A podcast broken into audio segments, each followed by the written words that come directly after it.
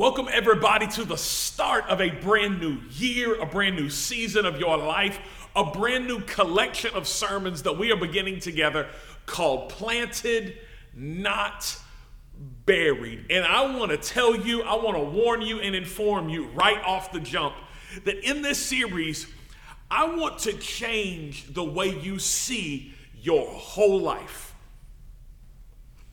I know that's a pretty bold statement, but Happy New Year. I, I want to change the way you see everything that you see.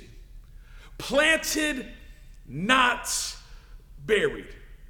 See, because what I found is too often in life, we call any and every difficulty, any and every challenge, any and every obstacle in our path, any and every overwhelming moment as something trying to take us out, something trying to destroy us, something trying to bury us. Rather than maybe being something, maybe being the soil, maybe being the foundation that will allow you to be planted in to develop something special out of you. See, I believe in this season of life whatever it may be for you. Maybe you're in high school or college.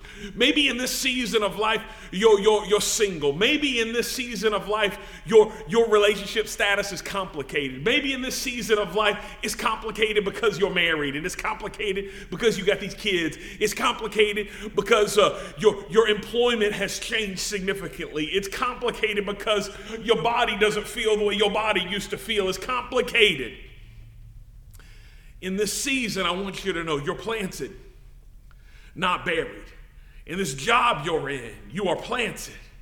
Now, I want to change the way you see in this relationship. Come on, in this task, in this moment. I don't believe that you're buried by it. I don't believe that you're buried in it. I believe that you are planted by God in this. You know, the process, though, of planting something looks a whole lot like burying something. Am I right? Like, like on the surface, if you will, it is a very similar task to plant something or to bury something. I mean, you dig a hole, right? That's how the whole thing, whether you're gonna plant or bury, you start by digging a hole in the ground. And then you drop something in the hole, right? And then you fill the hole with dirt and you don't tell the hole or tell the thing that you're putting in the hole that you're putting in the hole, and then you cover it back up. Planting and burying can look on the surface very similar. So several years ago in my family, we um we got what was told to me as a free fish. And let me tell you something about this fish it was not free. it was the most expensive free fish anybody's ever had in life. Because the fish may have been free because somebody won it at a school auction or fair or it was given or they were trying to pass them out. But we didn't have any equipment, we didn't have any residencies, we didn't have any anything for a fish. And so the next thing I know, we have spent all this money at the Petco uh, to take our free fish and give it a proper abode and we had the aquarium and we had the rocks and we had the two bedroom three bath apartment in the fish like we it was all going on in there.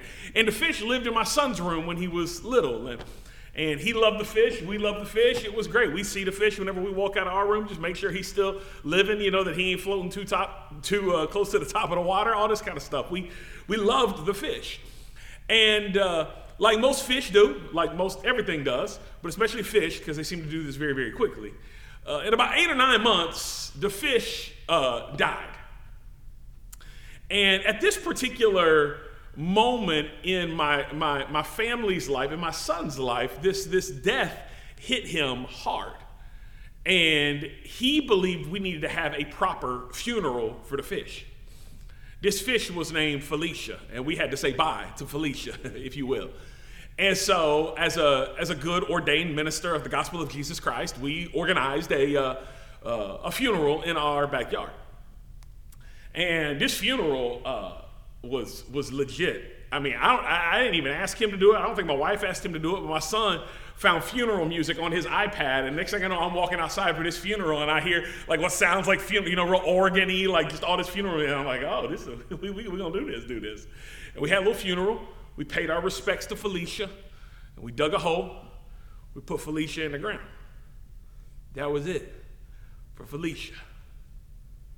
But you know, I thought about my backyard then and uh, digging a hole for Felicia and placing Felicia in the hole and covering her with dirt and patting it down. And, you know, I had done some other things in that backyard. I had planted some things in that backyard. There were flowers very near Felicia. There were bushes and plants and shrubberies that were near Felicia that had started in a very similar fashion. Dug a hole, dropped something in the hole, cover it back up. But thank the Lord, Felicia never came back up out that hole. She was buried in the ground. But some of these plants and some of these flowers and some of this some of this stuff that we had done, we we planted it in the ground with the intention of something coming back. It looked the same, but the result that we expected, the result that occurred was vastly different. Now I know what you're thinking because you're smart, you're tracking with me, and you're like, well, what you need to understand is on one hand, you put a dead fish in the ground, and on the other hand, you put a seed in the ground. And I understand. But the difference isn't just what was put into the ground. The difference, if I could speak to a spiritual perspective for a second, the difference, if I could speak to your life and the way you're living, the way you're even approaching this new year, the way you're approaching this new season, the way you're approaching this new job, isn't just what gets put in the ground, but how the one that gets put in the ground sees what's happening to them.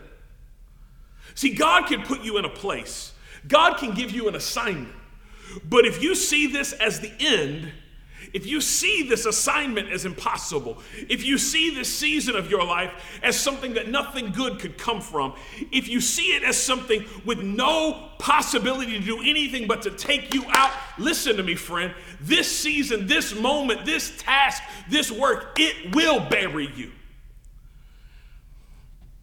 But if you'll see it, if you'll see this moment, this season, this instance the way God sees it, anything is possible. Absolutely anything is possible. See, it does not matter today where you're at. What matters today is how you see you.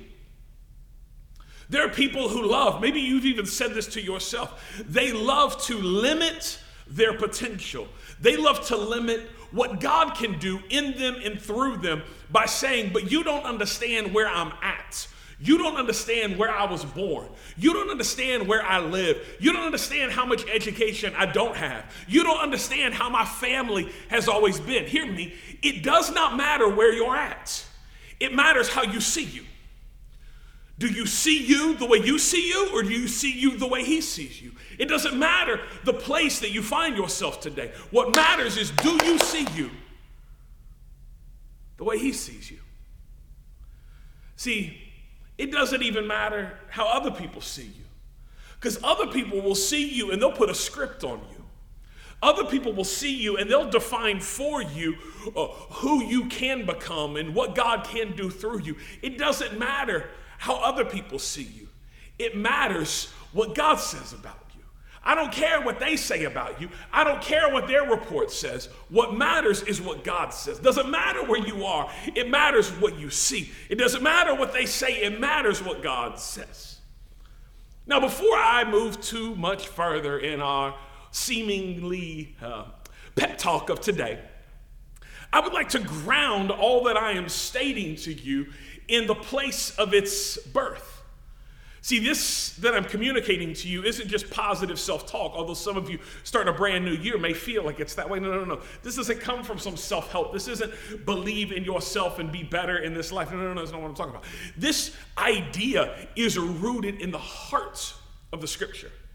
Specifically today, I want to turn your attention to the book of Numbers that shows us this powerful story in the life of the people of God that illustrates what I'm telling you so powerfully, so clearly, as it was their experience.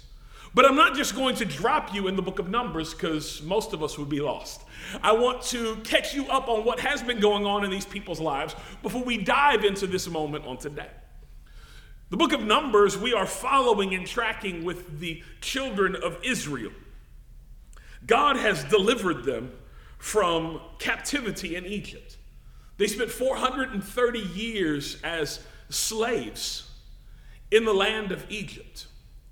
And now God has, in a very loud and big and powerful way, delivered them from that captivity. He delivered them by sending them on a path to a promised land, a land that he had promised to their forefathers. He had said to Abraham, I'm going to make you into a great nation and I'm going to give you land. He promised this to Isaac. He promised this to Jacob, whose name was Israel, wherewith these people took their name sake. But very early on, we find that God can't take them on the direct route because the direct route would have involved a lot of battles that these people weren't really ready for. And so he took them on the scenic route. And along this scenic route, he is trying to get the Egypt out of them and get his spirit on the inside of them, get his way and his priorities and what he says about them on the inside of them. And he's been doing many, many wonders along the way. And these people are now more than a year out of Egypt and they find themselves sort of on the doorstep of the promised land. They can see Canaan from where they're at. And so now it seems good to God and good to the leadership, Moses in particular, to go and do a thing in the land before they go into the land. And that's where we find ourselves in the book of Numbers, chapter 13. Let's read a few verses and then we will uh, catch ourselves up from there. Numbers chapter 13, verses 1, 2, and 3, recorded as such. It says, The Lord spoke to Moses Send men to scout out the land of Canaan I am giving to the Israelites. Send one man who is a leader among them from each of their ancestral tribes. Moses sent them from the wilderness of Paran at the Lord's command. All the men were leaders in Israel. Now they have a pretty clear assignment here, right? You don't have to be some uh, Bible scholar, some great student of the Word of God, some great understander of the history of the people of Israel to be able to understand what is going on here. They have an assignment that is clear. They are to inspect what God has already promised. Don't miss that. They are to inspect what God has already promised. They take one representative, one leader, as the scriptures call them, from each of the 12 tribes of Israel, which was the primary grouping, primary classifications for these people. Jacob had 12 sons, and each of his sons, then their family trees became these tribes. But these tribes were not small, insignificant groups of people. You're talking about by this time tens of thousands, some of them hundred and hundreds of thousands of people in these various tribes. And so, yes, they needed a representative. They needed someone to be their eyes, to be their heart, to be their ears, to go do the task. And so, these 12 leaders are assimilated and collected and chosen to go spy out the land and see what's going on in there. And let's see what God has given to us. But can we stop for a second and ask a very important question? Why do this? Why go inspect what God has already promised to give? If it's God's promise to them, if this is God's promised land, if God is going to give this, if God is going to bless this, if God is going to make it theirs, why go evaluate what's going on in the land? Why not just simply receive it? Why not just simply march in there and say, Well, God gave us this. We happy to be here. Would you write something down today that I think may help you in a significant way? God's promises often require our participation. Oh, today is a setup for where we're going to go over the next many, many weeks. And I would encourage you to lean in on today, but to make it a priority, to be a part of church, to be in service, to catch these sermons over these next couple of weeks, because we are going to build your faith in this idea. But you must understand as we lay a foundation today that the promises of God often require our participation. But what we are so quick to do, many of us, myself included at times, is we disconnect our responsibility from God's promise. We want God to do the thing that God has promised to do, but we are unwilling to do the thing that His promise necessitates of us. People love to be talking about, I know God will order my steps, and He will. He will order your steps if you're righteous. Because the steps of righteous people are ordered by the Lord. So you can't live any way you want to live, act any way you want to act, do whatever it is you want to do, and expect somehow God is now ordering your steps. It don't work that way because God's promises often require our participation. And if you won't walk in the way that is righteous, He won't order your steps. People love to, if they've got children, love to talk about how, how, how God will, will protect their children and keep their children connected to Him. And yes, that is His promise. If you train up your child in the way that they should go, then when they're old, they won't depart from Him. You can hold that in your heart. You can hang on to God's promise and believe. I raised them in God's house. I showed them at our house the things of God. They didn't have to wonder what it looked like to know a man of God, to know a woman of God, because they saw me. Some people be running around valuing everything more than the house of God. They value every activity, every opportunity in their children's lives more than they do getting them in God's house, more than they do raising them in the things of God in the way that they should go. But yet they want to hang on to some promise from God that they have not been obedient to. You don't want. God can bless you, He can bless you, He wants to bless you. He said, Test me and watch and see if I won't bless you. But His promise requires our participation. said to bring the tithe into the storehouse so there may be food in his house. And test me in this to see if I don't open up the windows of heaven and pour out so much blessing on you that you won't have room to contain. Some of us, we want the promise of God for his blessing, but we're unwilling to participate like he asked us to and to return to him what's his first and foremost. God can bring you peace that passes all understanding. Man, some people be running around praying for, trying to find, trying to acquire peace at any and all cost. And we say, God, give me peace. I know you can give me, give me the peace that passes all understanding, and He can. And He wants to. But He will keep in perfect peace the one whose mind is set on Him.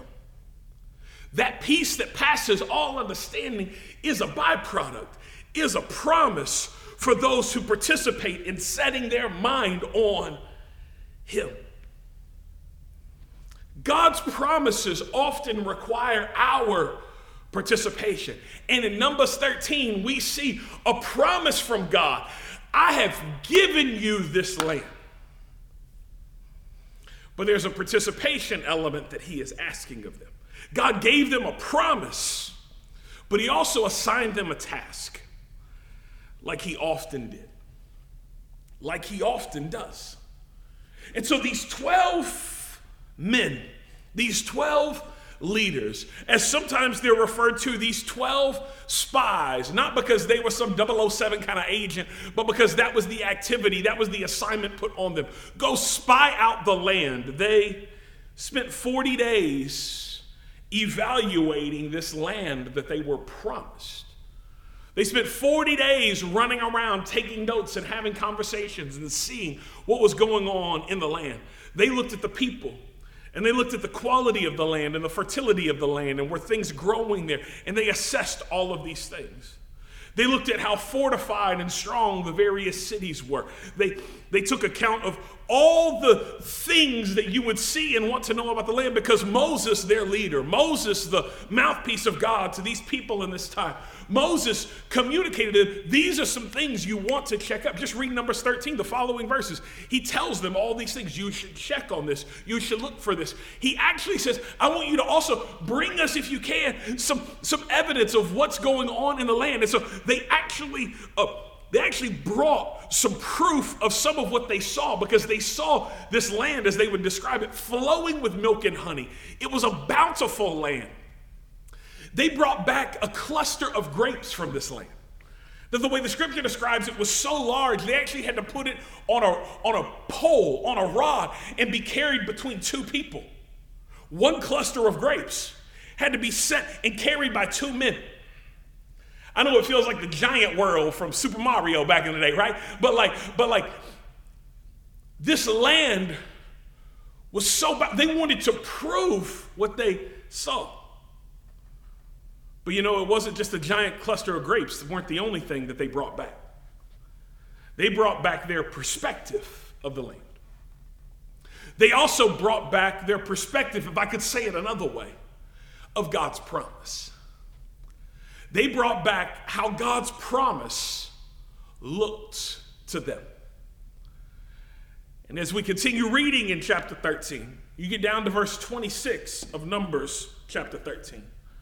We find these 12 men after their 40 days of evaluating and surveying and spying out in the land. After 40 days of having these conversations and 40 days of being able to, to see all that's going on, this is the way the scripture records it. And I would love for you to catch this. It says the men went back to Moses, Aaron, and the entire Israelite community in the wilderness of Paran. They were just sitting there waiting on them to come back at Kadesh. They brought back a report for them and the whole community and they showed them the fruit of the land, those giant grapes. They reported to Moses, We went into the land where you sent us. Indeed, it is flowing with milk and honey, and here is some of its fruit. However, the people in the land are strong, and the cities are large and fortified. We also saw the descendants of Anak the Amalekites are living in the land of Negev. The Hittites, Jebusites, Amorites live in the hill country, and the Canaanites live by the sea along the Jordan. Then Caleb quieted the people in the presence of Moses and said, Let's go up now and take possession of the land because we can certainly conquer it. But the men who had gone up with him responded, We can't attack the people because they are stronger than we are. So they gave a negative report to the Israelites about the land they had scouted. The land we passed through to explore is one that devours its inhabitants. And the people we saw in it are men of great size. We even saw the Nephilim there. The descendants of Anak come from the Nephilim. To ourselves, we seem like grasshoppers and we must have seemed the same to them. It's interesting. You hear in their report how intimidated some of them were. Intimidation is an interesting reality, never based on what is factual or certain, but based on a perception for what might be. And I am someone who I find myself from time to time not, not meaning to, but using intimidation to my own advantage. Now, there was a time in my life where I used it to my advantage on purpose. When I was in high school and then part of college, I played golf competitively, played for schools, won a lot of tournaments, did this kind of stuff. And as I got really good my junior year of high school, I, uh, I had one of my coaches give me some instruction about um, using some natural giftings that I had to clear out some of the competition. See, I'm not built like the normal golfer, certainly when I was in high school. Most of the dudes playing golf was five foot four, 122 pounds. I'm two of them, okay? like, like I was six foot three, six foot four, 200 and 22 plus, you know? Like, I was a big boy. And not only was I large in stature compared to most of the people playing golf in high school and then even in college matches, but I also have always hit the ball really far. Not always straight, but really far. And whenever you see somebody do something you can't do or you want to do, because everybody that plays golf wants to hit the ball far. I don't care what they ever tell you. Everybody wants to hit the ball far. And you hear a sound that your club doesn't make when it hits the golf ball. And you see it take off at a rate of speed that the golf ball doesn't take off when you hit the golf ball. You get intimidated. And my coach saw this in me. And so he gave me some instruction because normally when I would practice, when our high school team would be getting ready for matches and stuff like that, or practicing on our own on practice days, I would go over and find myself a, a private place, a lonely place, kind of out of the way where I could just work and be by myself. But my coach told me, he said, every time we have a match, I need you to evaluate the practice area. And he said, I want you to set up in a spot where every person that comes to warm up has to see you hit the ball. See, before you go play golf, particularly in a match, you would warm up like any athlete does when they're getting ready. You watch a basketball game and the players come out there before the game starts and they get shots up and they run around a little bit, get some layups done, shoot some different things just to get a feel. Football players do this. Everyone does this. Well, in golf, it's the same. You'll spend a few minutes hitting golf balls on what's called a driving range just to get ready.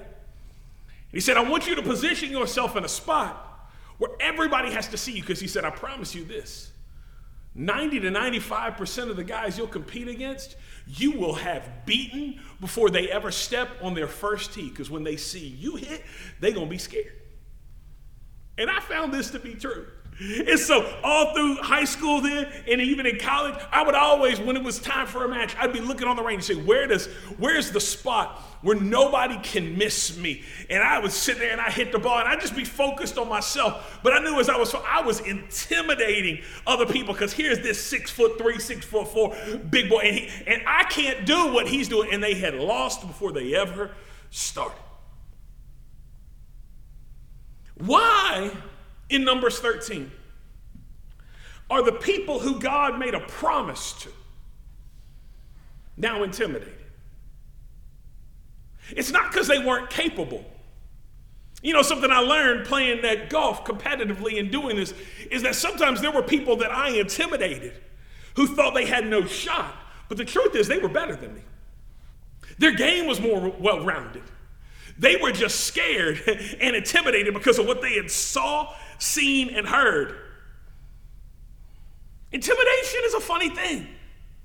And, and we see people who have walked in to something God has promised them, now intimidated to receive what God has promised them because of what they saw.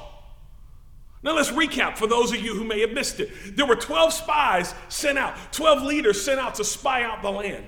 Ten of them, the scripture will tell us, gave a negative report. Two of them, Caleb, who we heard from, and his buddy Joshua, gave a positive report and said, God called us to do this. We can certainly do this.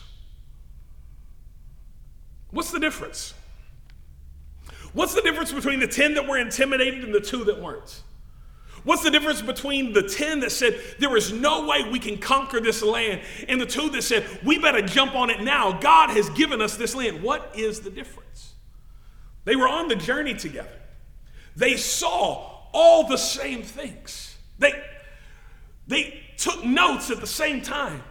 They probably gathered back at a campsite each night and, and discussed the things that they had seen eating together. They were like, man, did you see this? And they saw, they, they gave the same report.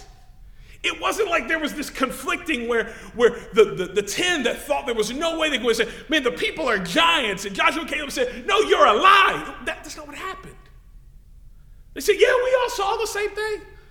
Land's flowing milk and honey. It's bountiful. The cities are fortified. Man, they're big. The people big too. There's a lot going on there. But 10 of them say, we better not go. And two of them say, God has called us to do this. We better go. It wasn't that they saw the land differently, it was that they saw themselves differently. It wasn't that they saw the place, saw the promise differently. It wasn't that one had a clouded Pollyanna view of what was really going on, the other one saw it for real. It wasn't that. It was that they saw themselves differently. Would you write this down in your notes today? How you see you will determine how you see everything. How you see you, how you see the person created in the image of God, how you see you will determine how you see everything. See, I need you to know today it is not that God can't use you. But the, for some of you, you do not have the ability right now to see yourself being used by God. And the reason God isn't using you isn't because He can't use you, it's because you don't see yourself being used. It's not that God can't deliver you from whatever it is that is binding you, from the attacks in your mind, from addiction, from fear. It's not that God can't deliver you, it's that some of you don't see yourself as somebody who can be delivered. You don't see yourself as somebody who is able to live free. It's not that God can't bless you relationally, bless you emotionally, bless you financially, bless you with influence. It's not that God can't bless you, it's that some of you don't see yourself ever being able to be blessed. It's not that you can't, it's that you don't see that God can. Because you most certainly see you. Oh, you see you. You see your strengths and you see your weaknesses. You, you, you see the things about you that others celebrate, and you also see your frailties. So, the real question today is this How do you see you? How do you see you? Do you see yourself like God says? Or do you see yourself like other people say? Do you see you like God sees you? Or do you see you like your haters see you? Like your detractors see you? Like those people in your life or around your life who the only thing that can speak over your life or about your life is negativity and despair. How do you see you? Do you see you like you are or like you think you are based on how you think that they see you? See, that is the striking thing to me in all of Numbers 13 that we have read. Yes, God gave them a promise, told them to go spy it out, told them to go take a look at it, go inspect the land. Yes, God did that. Yes, yes, they went around and saw, and they saw uh, obstacles, but also opportunities. They saw difficult things, but they also saw this is going to be great. Look what God has done. They saw all this, but the thing that is so striking to me is the way the final verse that we read surmises their defense. They said, We felt like grasshoppers to them. We felt insignificant being in their city. We felt so small walking around looking at what was going on in that land that God promised to us. But did you see what they said? In the second half of that line. He says, and we must have seemed the same to them. We must have seemed the same to them. Now we talked to some people and they said, oh, yeah, y'all look like grasshoppers to us. No, no, no. But they had a perception they put on themselves, and they said, There is no way they see us any differently than the way that we see ourselves. They assumed upon those that they were instructed to scout this perspective. They didn't have an interview, but they had a flawed perspective that they allowed to bury them.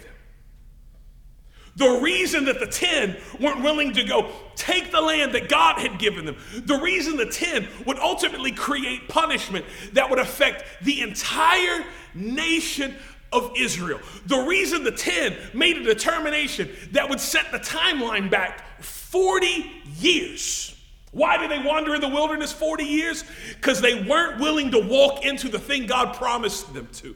Not because God didn't promise it, but because they didn't see themselves as people who could walk into that promise.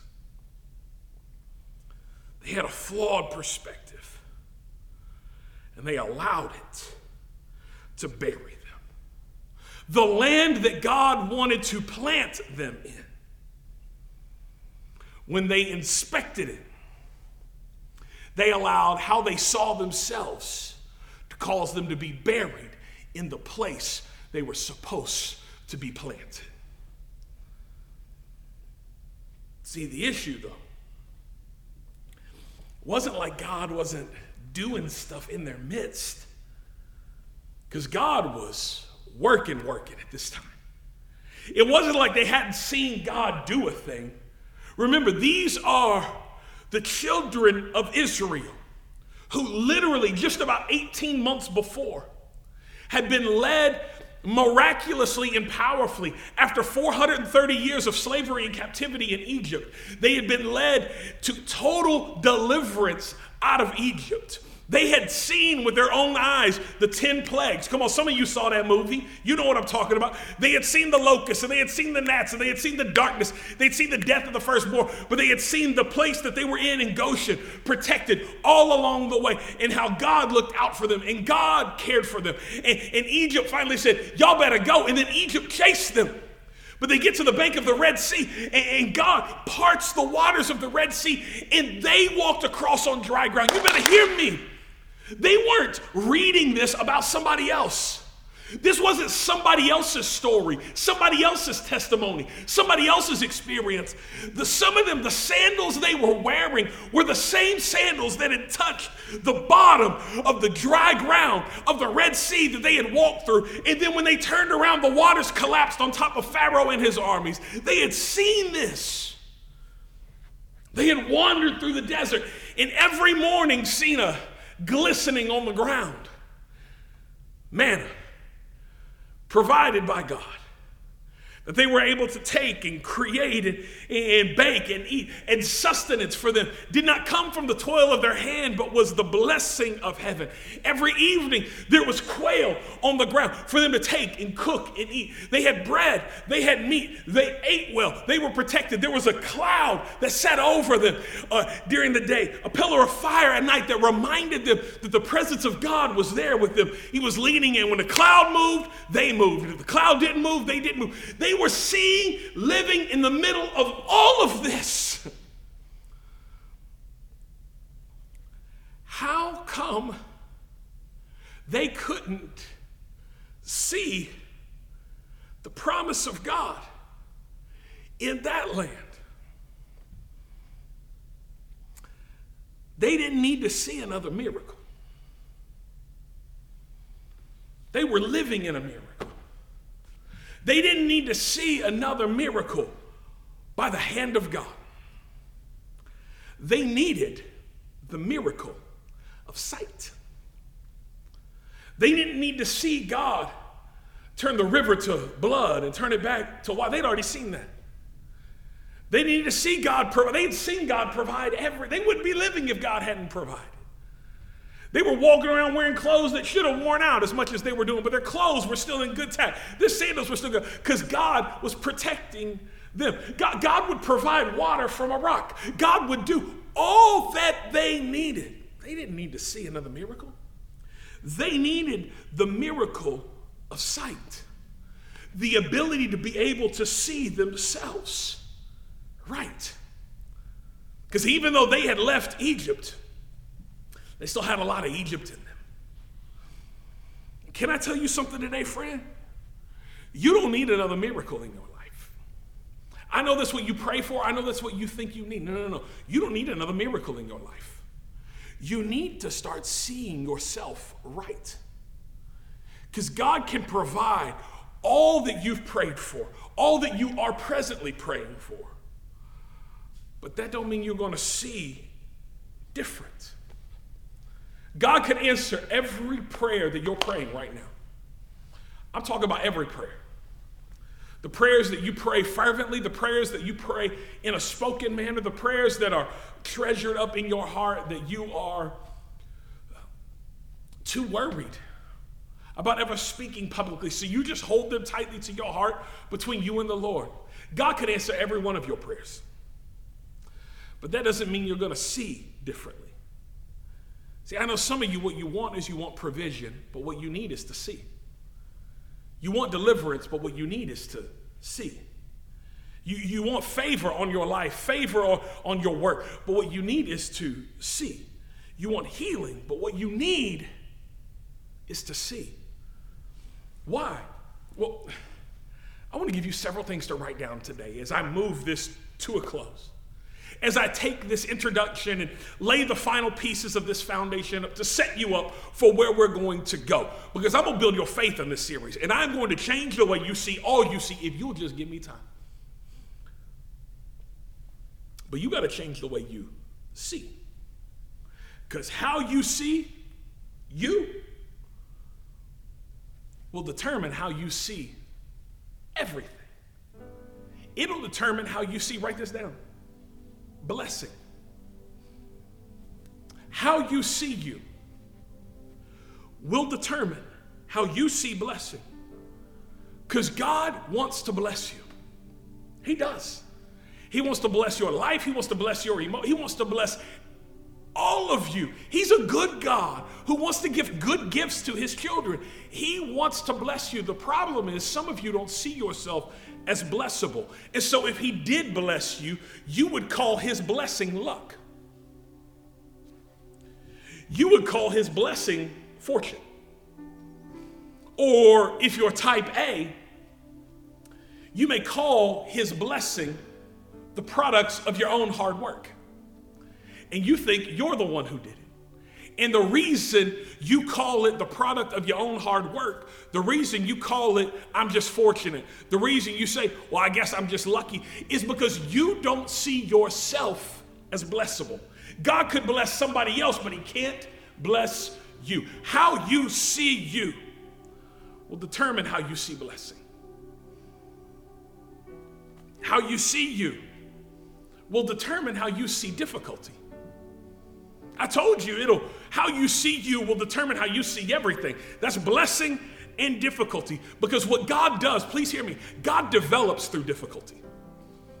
Difficulty is the incubator, it is the place, it is the environment that God uses to develop you and to develop me. But if you don't see yourself as someone who can handle difficult, you will demonize every difficulty.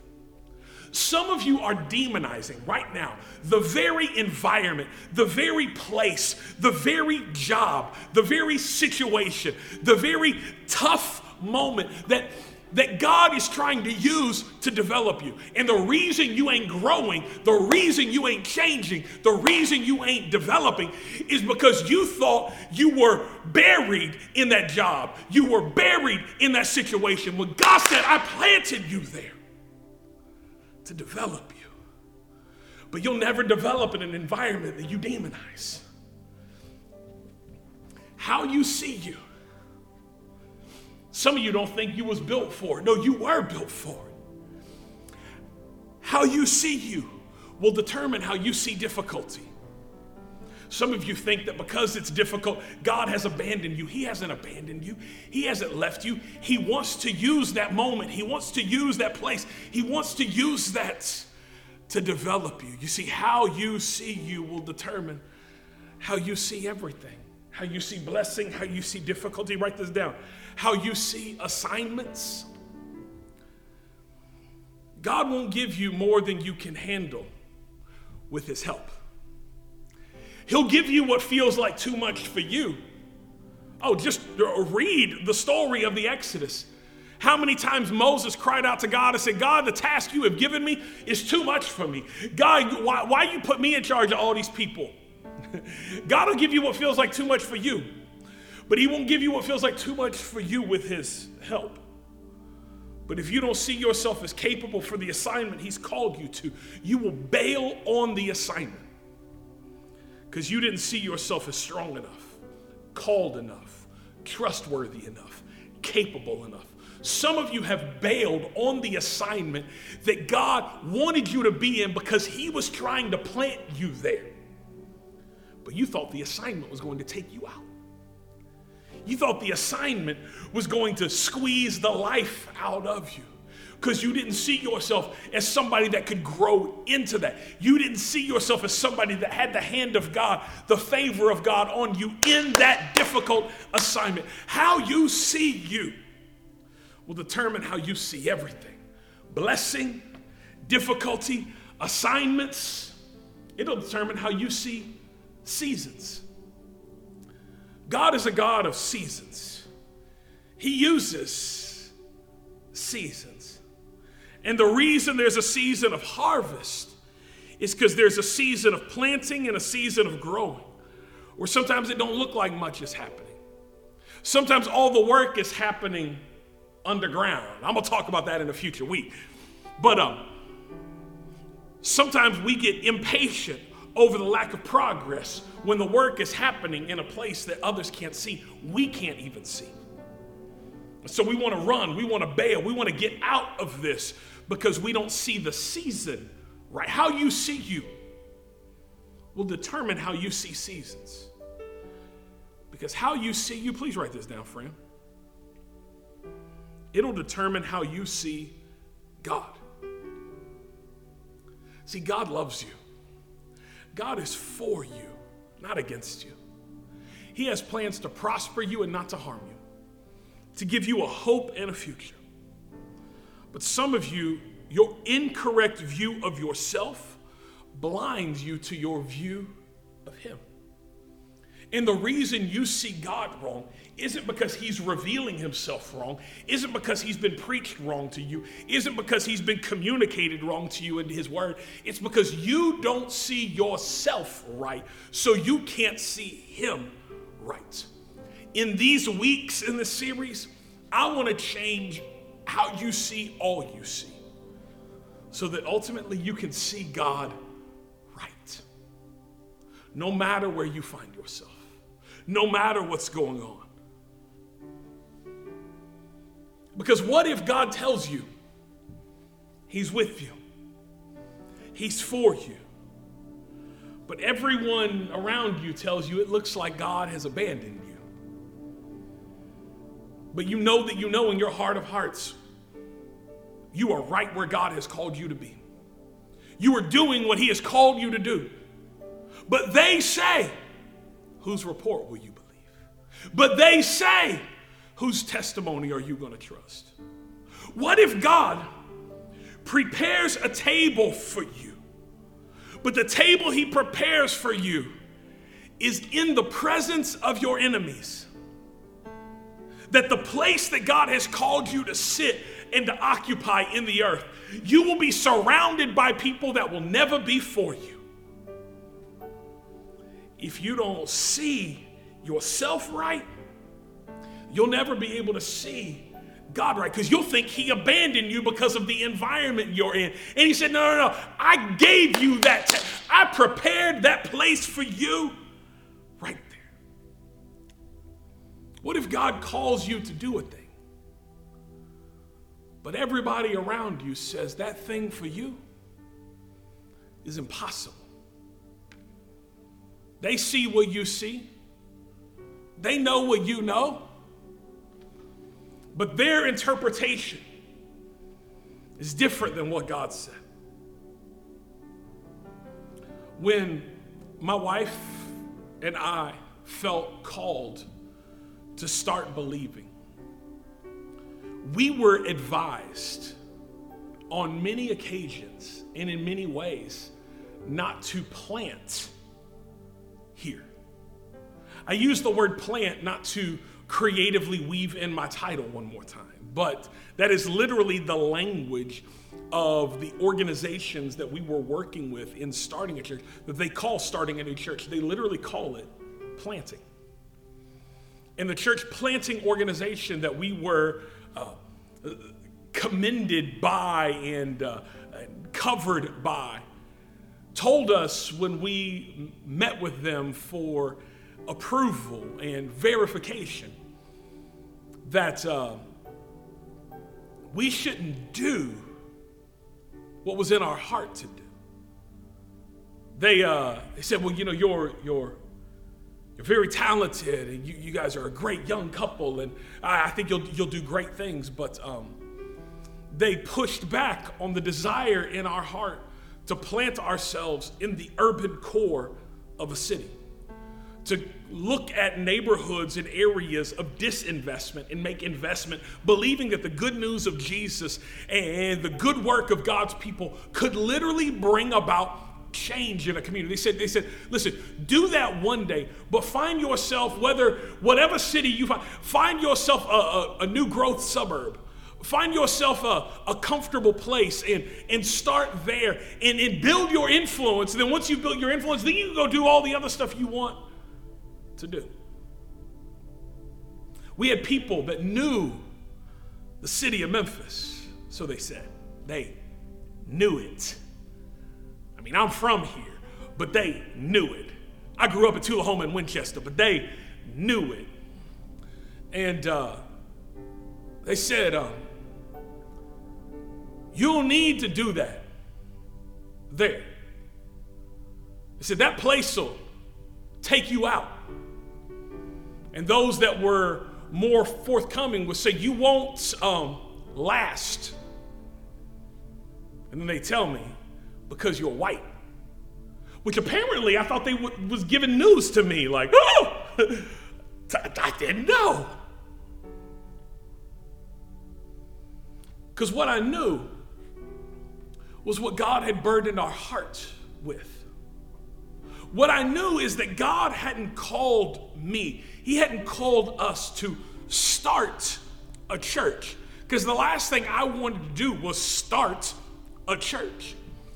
But what He had burdened in me was this insatiable need to plant my life in the city of Memphis and to run towards problems in our community and to run towards areas that people said no good thing could happen there and to run towards situations that people had thrown in the towel on and to run towards people who were left behind when everyone moved out to run towards and to plant myself there.